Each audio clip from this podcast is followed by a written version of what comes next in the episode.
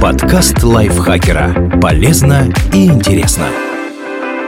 Всем привет! Вы слушаете подкаст Лайфхакера. Короткие лекции о продуктивности, мотивации, отношениях, здоровье, обо всем, что делает вашу жизнь легче и проще. Меня зовут Михаил Вольных, и сегодня я расскажу вам о нелепых псевдоисторических теориях, у которых до сих пор есть сторонники. Настоящие исторические исследования соответствуют признакам научных работ. Ученые используют специальные методы – анализ, синтез, индукция, выдают гипотезы, которые можно опровергнуть, а это один из важнейших критериев научности, выдвинутый Карлом Поппером. Тем не менее, историческую гипотезу невозможно подтвердить опытным путем, как, например, в физике, химии или даже в психологии. Поэтому взгляд на прошлое может иметь множество трактовок, что приводит к появлению нелепых, а порой и вовсе ложных теорий. Вдобавок, интерес к событиям прошлого приводит к тому, что исторические изыскания часто пытаются вести люди, не понимающие, как это делается. Поэтому обрел популярность целый ряд псевдоисторических концепций, широко распространившихся после распада СССР. Их часто объединяют под общим названием «фолк-хистори». Стоит отметить, что на Западе в отношении подобных теорий больше распространено понятие «сюдо-хистори» – псевдоистория, а под «фолк-хистори» понимаются народные сказания, мифы и легенды. При этом труды таких историков хорошо продаются, о них часто говорят в СМИ. Без подробного исследования в творениях фолк-историков порой невозможно разобраться. Теории пересекаются между собой, взаимодополняют и взаимоисключают друг друга. На читателя обрушивается масса откровений и тайных знаний, которые официальная история якобы скрывает. Лайфхакер решил погрузиться в океан лженауки и выбрал 5 самых нелепых псевдоисторических теорий и концепций. Цивилизации античности и государств раннего средневековья не существовало. Как вам мысль о том, что реальная история человечества насчитывает не больше 2000 лет, а различных культур античности, средневековья и возрождения не было? Обоснованию этих заявлений посвящена новая хронология за авторством Анатолия Фоменко. Хронология – это историческая дисциплина, занимающаяся установлением дат событий и создания документов прошлого. Согласно Фоменко, устоявшаяся историческая хронология в корне неверна. Основой для новой хронологии стали идеи революционера-народовольца начала XX века Николая Морозова. Он считал, что Евангелие было написано позже, чем предполагалось, поэтому вся история человечества подлежит пересмотру. Так, согласно Морозову, средиземноморская цивилизация появилась только в III веке нашей эры, а все памятники античной литературы – подделка времен Возрождения. Он также пересматривал историю возникновения народов, например, считал, что евреи – выходцы с Иберийского полуострова. Уже тогда серьезные ученые подняли эту концепцию на смех. Однако в 1970-х годах преподаватель мехмата МГУ Михаил Постников вновь возродил ее после почти векового забвения. В 80-е же годы другой математик Анатолий Фоменко со своими единомышленниками окончательно сформировал эти идеи в теорию новой хронологии. В отличие от Морозова, Фоменко и его последователи использовали прогрессивные методы исследования – статистическое соотнесение древних текстов и датировку согласно астрономическим наблюдениям. Но научнее от этого новая хронология не стала. Так, Фоменко пришел к выводу, что вся история человечества длится не больше 2000 лет, а события античности, средневековья и возрождения – это одни и те же эпизоды, ошибочно вписанные в исторические документы как разные. Например, античная греческая колонизация – это крестовые походы. Троянская война происходила в XIII веке, а французский король Карл Анжуйский и древний персидский царь Кир – это одно и то же лицо. Османская империя XV века, по мнению Фоменко, это Македония времен царей Филиппа II и Александра Великого. Такими соотнесениями полны книги новохронологов. Более-менее подвергающиеся объективной датировке события, согласно Фоменко, начинаются только с XVIII века. Проследить же письменные источники до IX века якобы и вовсе невозможно. Археологические данные новохронологи называют спорными. Например, Фоменко высказывает сомнения в методах радиоуглеродного анализа и дендрохронологии, использующихся для датировки находок древности. Новохронологи уверены, что до татаро-монгольского ига не было. В эпоху средних веков якобы существовала некая всемирная империя, осколком которой стала Орда-Русь, подчинившая почти весь мир, в том числе и Европу, погрязшую в пороках. Первой же религией, согласно новохронологам, было христианство, а уже из него выделились все остальные. Фоменко и его последователи утверждают, что никогда не существовало Гомера, Геродота, Цицерона, Тацита, Тита Ливия, отцов христианской церкви Амвросия и Августина, древнеарабской и древнекитайской культуры, а также культуры до Колумбовой Америки. Выпадающие из этой концепции факты последователи новой хронологии списывают на масштабные фальсификации исторических источников, летописей и хроник, предметов быта, человеческих останков и построек. Авторитет Фоменко как серьезного математика, профессора и академика РАН с 1994 года не спас его хронологическую теорию от критики. Ее опровергли не только историки и археологи, но и лингвисты, математики, физики, астрономы и химики. Уже в начале 2000-х концепцию новой хронологии научное сообщество признало полностью несостоятельной. Зачастую авторы новой хронологии просто игнорируют данные о событиях, приводимые в нескольких источниках. Например, рассматривая Куликовскую битву 1380 года как фейк, они ориентируются только на повесть «Задонщина», не упоминая о побоище Ижи-на-Дону, Симеоновскую и Троицкую летопись, а также Рогожского летописца. Кроме того, последователи Фоменко не рассматривают немецкие хроники, записи в Успенском синодике, тексты московско-рязанских договоров. То есть даже для российской истории масштаб фальсификации должен быть очень обширным, но новая хронология идет гораздо дальше, объявляя ложной как минимум историю всей Европы. Хотя подделать даже один археологический памятник стоит невероятного труда. Велесова книга – подлинный исторический документ Древней Руси. Особое место занимают псевдоисторические концепции российских националистов. В частности, неоязычников, всячески пытающихся удлинить историю нашей страны за счет знаний о дохристианских временах, якобы скрываемых от общественности. В ход при этом идут такие мистификации, как Велесова книга, она же дощечки из Зинбека. Велесова книга содержит мифические сказания и молитвы, написанные руническим алфавитом, которые приписывают древним славянам. Этот якобы памятник древнерусской литературы поклонники Велесовой книги считают доказательством существования славных и древних до кириллических времен восточных славян, которые с их точки зрения длились как минимум 1800 лет, с 9 века до нашей эры по 9 век нашей эры. Главный популяризатор этого фейка – российский писатель и журналист Александр Асов. Он переиздавал Велесову книгу более 10 раз, однако древний оригинал никто и никогда не видел. Первым в 50-х годах 20 века опубликовал Велесову книгу Юрий Миролюбов, писатель-эмигрант. Он утверждал, что дощечки, якобы относящиеся к 5-8 векам нашей эры, обнаружил полковник белогвардейской добровольческой армии Зинбек, который показал их Миролюбову. Миролюбов сфотографировал часть дощечек, а после занимался их расшифровкой. По его словам, с 1941 года, когда Изенбек умер, книга была утеряна. Скорее всего, сам Миролюбов и является автором дощечек. Велесова книга не выдерживается поставления ни с древнеславянскими текстами, ни с мифическими произведениями других народов. Она содержит суффиксы, не характерные для древнерусского языка, а также огромное количество фонетических и грамматических ошибок. Книга скорее напоминает сочинение современного человека, записанное искусственным языком,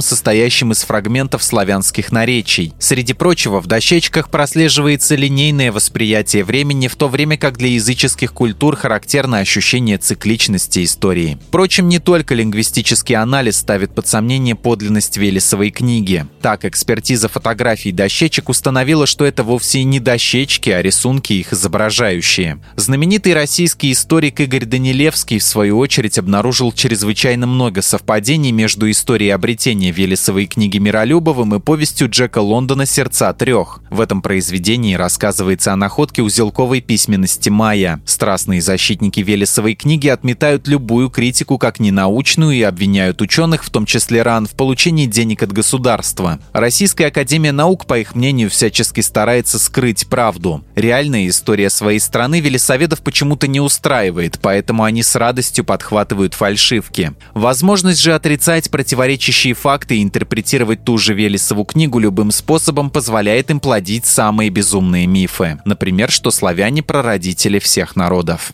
Петра I подменили во время Великого посольства. Не всегда появление псевдоисторических теорий связано с некорректными историческими изысканиями или поддельными находками. Иногда достаточно слухов и суеверных домыслов. Так появилась теория о том, что российского царя-реформатора и первого императора всея Руси Петра I подменили во время заграничной поездки. Якобы только после этого Россия пошла по тлетворному и неподходящему ей западному пути. Одним из сторонников этой концепции был фолк-историк Николай Левашов, который называл себя целителем и предлагал свою кандидатуру в качестве президента России, сектант и автор экстремистских книг. В сочинении «Следы Великой империи» он писал, что в Европу уезжал здоровый молодой человек среднего роста и крепкого телосложения, с родинкой на левой щеке, набожный и любящий все русское. Спустя же 2 года в Москву вернулся болезненного вида русофоб лет 40, почти не говорящий по-русски, забывший все, что знал и умел до отъезда, и без родинки. Левашов пишет, что болезненный вид псевдопетра – следствие приема ртутных препаратов, популярных в то время при тропической лихорадке. Теорию о подмене царя автор пытается притянуть к тому факту, что сразу после возвращения из поездки Петр отправляет свою жену Евдокию в монастырь.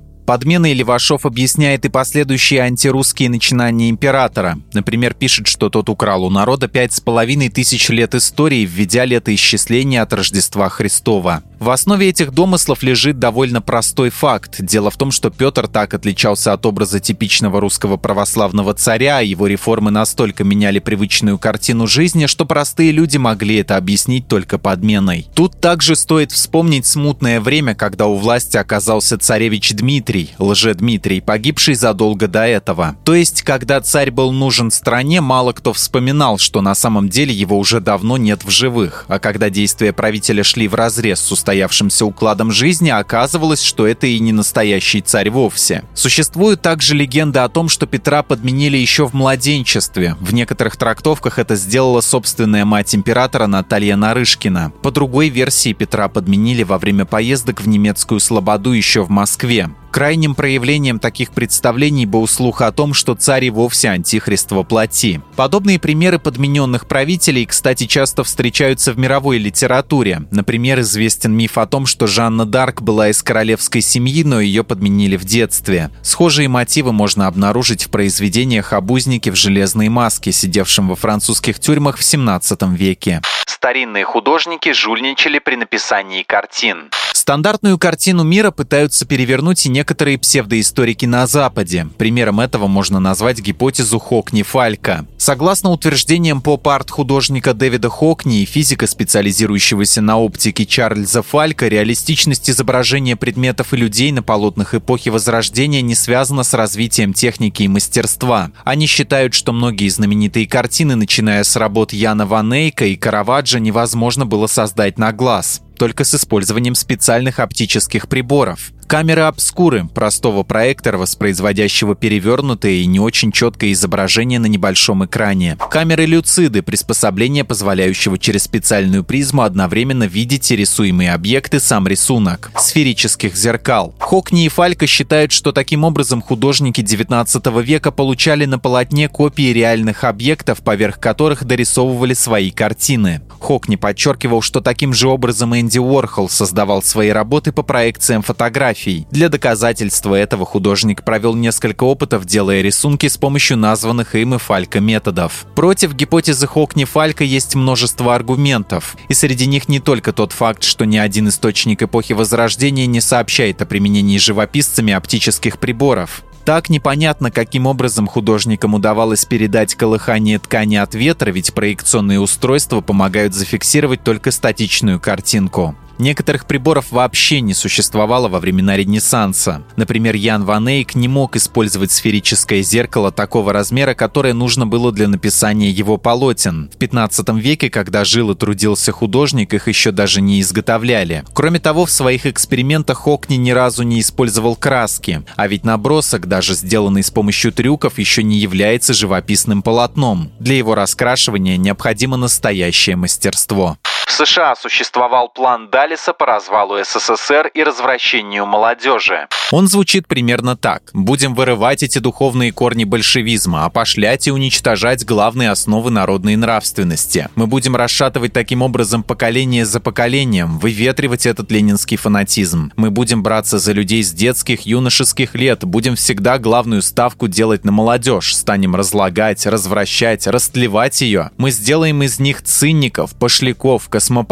Мы их воспитаем, мы их наделаем столько, сколько надо. Деньги сделают все. Мы подорвем монолит вашего общества. Это не отрывки коварного плана, авторство которого приписывается главе ЦРУ 50-60-х годов Алену Даллесу, как можно было бы подумать. Перед вами подборка цитат из романа Анатолия Иванова «Вечный зов», который в несколько переработанном виде сторонники теорий заговора выдают за происки рассадника мирового империализма. Примечательно, что в книге эти слова звучат не из уст американского шпиона. Таких персонажей в ней вообще нет. Произносит их бывший царский следователь, воюющий на стороне Германии в Великой Отечественной войне. Частично эти фразы можно услышать и в советском многосерийном телефильме, снятом по мотивам романа в 1973-1983 годах. Документ же, обосновывающий одну из нелепейших теорий заговора, внезапно всплыл в 90-е годы прошлого столетия. Весной 1992 года он был приведен в качестве цитаты фальшивой подборки высказываний врагов России в прокоммунистической газете «Народная правда». Статья под названием «Откровение захватчиков» вышла за авторством некоего А. Иноземцева из Кишинева. В ней Даллес стоял в одном ряду с Наполеоном, Геббельсом и Кеннеди. Позднее откровения перепечатывались в других националистических и патриотических газетах, но наибольшее впечатление на общественность произвели именно выдержки из «Вечного зова». Не последнюю роль в популяризации плана Даллеса сыграл актер Николай Еременко, по иронии судьбы сыгравший одну из ролей в телеадаптации романа. С 2016 года этот текст включен в федеральный список экстремистских материалов. Вера в существование плана Даллеса связана с желанием объяснить распад СССР не внутренним кризисом и коллапсом советской системы, а внешним влиянием, происками Запада. Кроме того, план лег на благодатную почву среди сторонников традиционных ценностей, воспринимающих проникновение зарубежной культуры как угрозу национальной идентичности. Эту идею с воодушевлением подхватывают и некоторые современные российские мыслители, видящие опасность во всем, что исходит из-за рубежа. И несмотря на то, что давно доказано, что никакого плана Даллеса не было, его продолжают обсуждать. Практически всегда за псевдоисторическими теориями стоит некая конспирологическая истина в духе «а вот на самом деле». Псевдоисторики умудряются давать простые ответы на сложные вопросы и объяснять многогранные явления одной причиной. Они подстраивают исторические факты под свое видение мира и игнорируют или объявляют ложными те, которые не соответствуют их взглядам. Зачастую же они и вовсе придумывают альтернативные факты и создают поддельные свидетельства, переплетая реальность и миф. Многим людям нравится подход не как у всех, поэтому книги Фоменко, Левашова и же с ними продолжают публиковаться и разлетаются как горячие пирожки. Библиография одной только новой хронологии насчитывает сотни работ и десятки фильмов. Желтые же СМИ в погоне за сенсацией подхватывают эти идеи, выпуская разоблачающие статьи и документальные фильмы. В самой по себе альтернативной точке зрения, особенно в рамках истории, нет ничего плохого. В том, что отдельные личности зарабатывают на этом капитал, тоже, но когда за этим стоит откровенная ложь, профанация, глупость и невежество, история действительно перестает быть наукой или близкой к ней отраслью знаний. Она превращается в маргинальную дисциплину сродни астрологии или хиромантии. Андрей Вдовенко, автор этого текста, ему за него большое спасибо. Подписывайтесь на подкаст Лайфхакера на всех платформах, ставьте ему лайки и звездочки. Заходите к нам в чат в Телеграм, он так и называется «Подкасты Лайфхакера». На этом я с вами прощаюсь. Пока. Подкаст Лайфхакера. Полезно и интересно.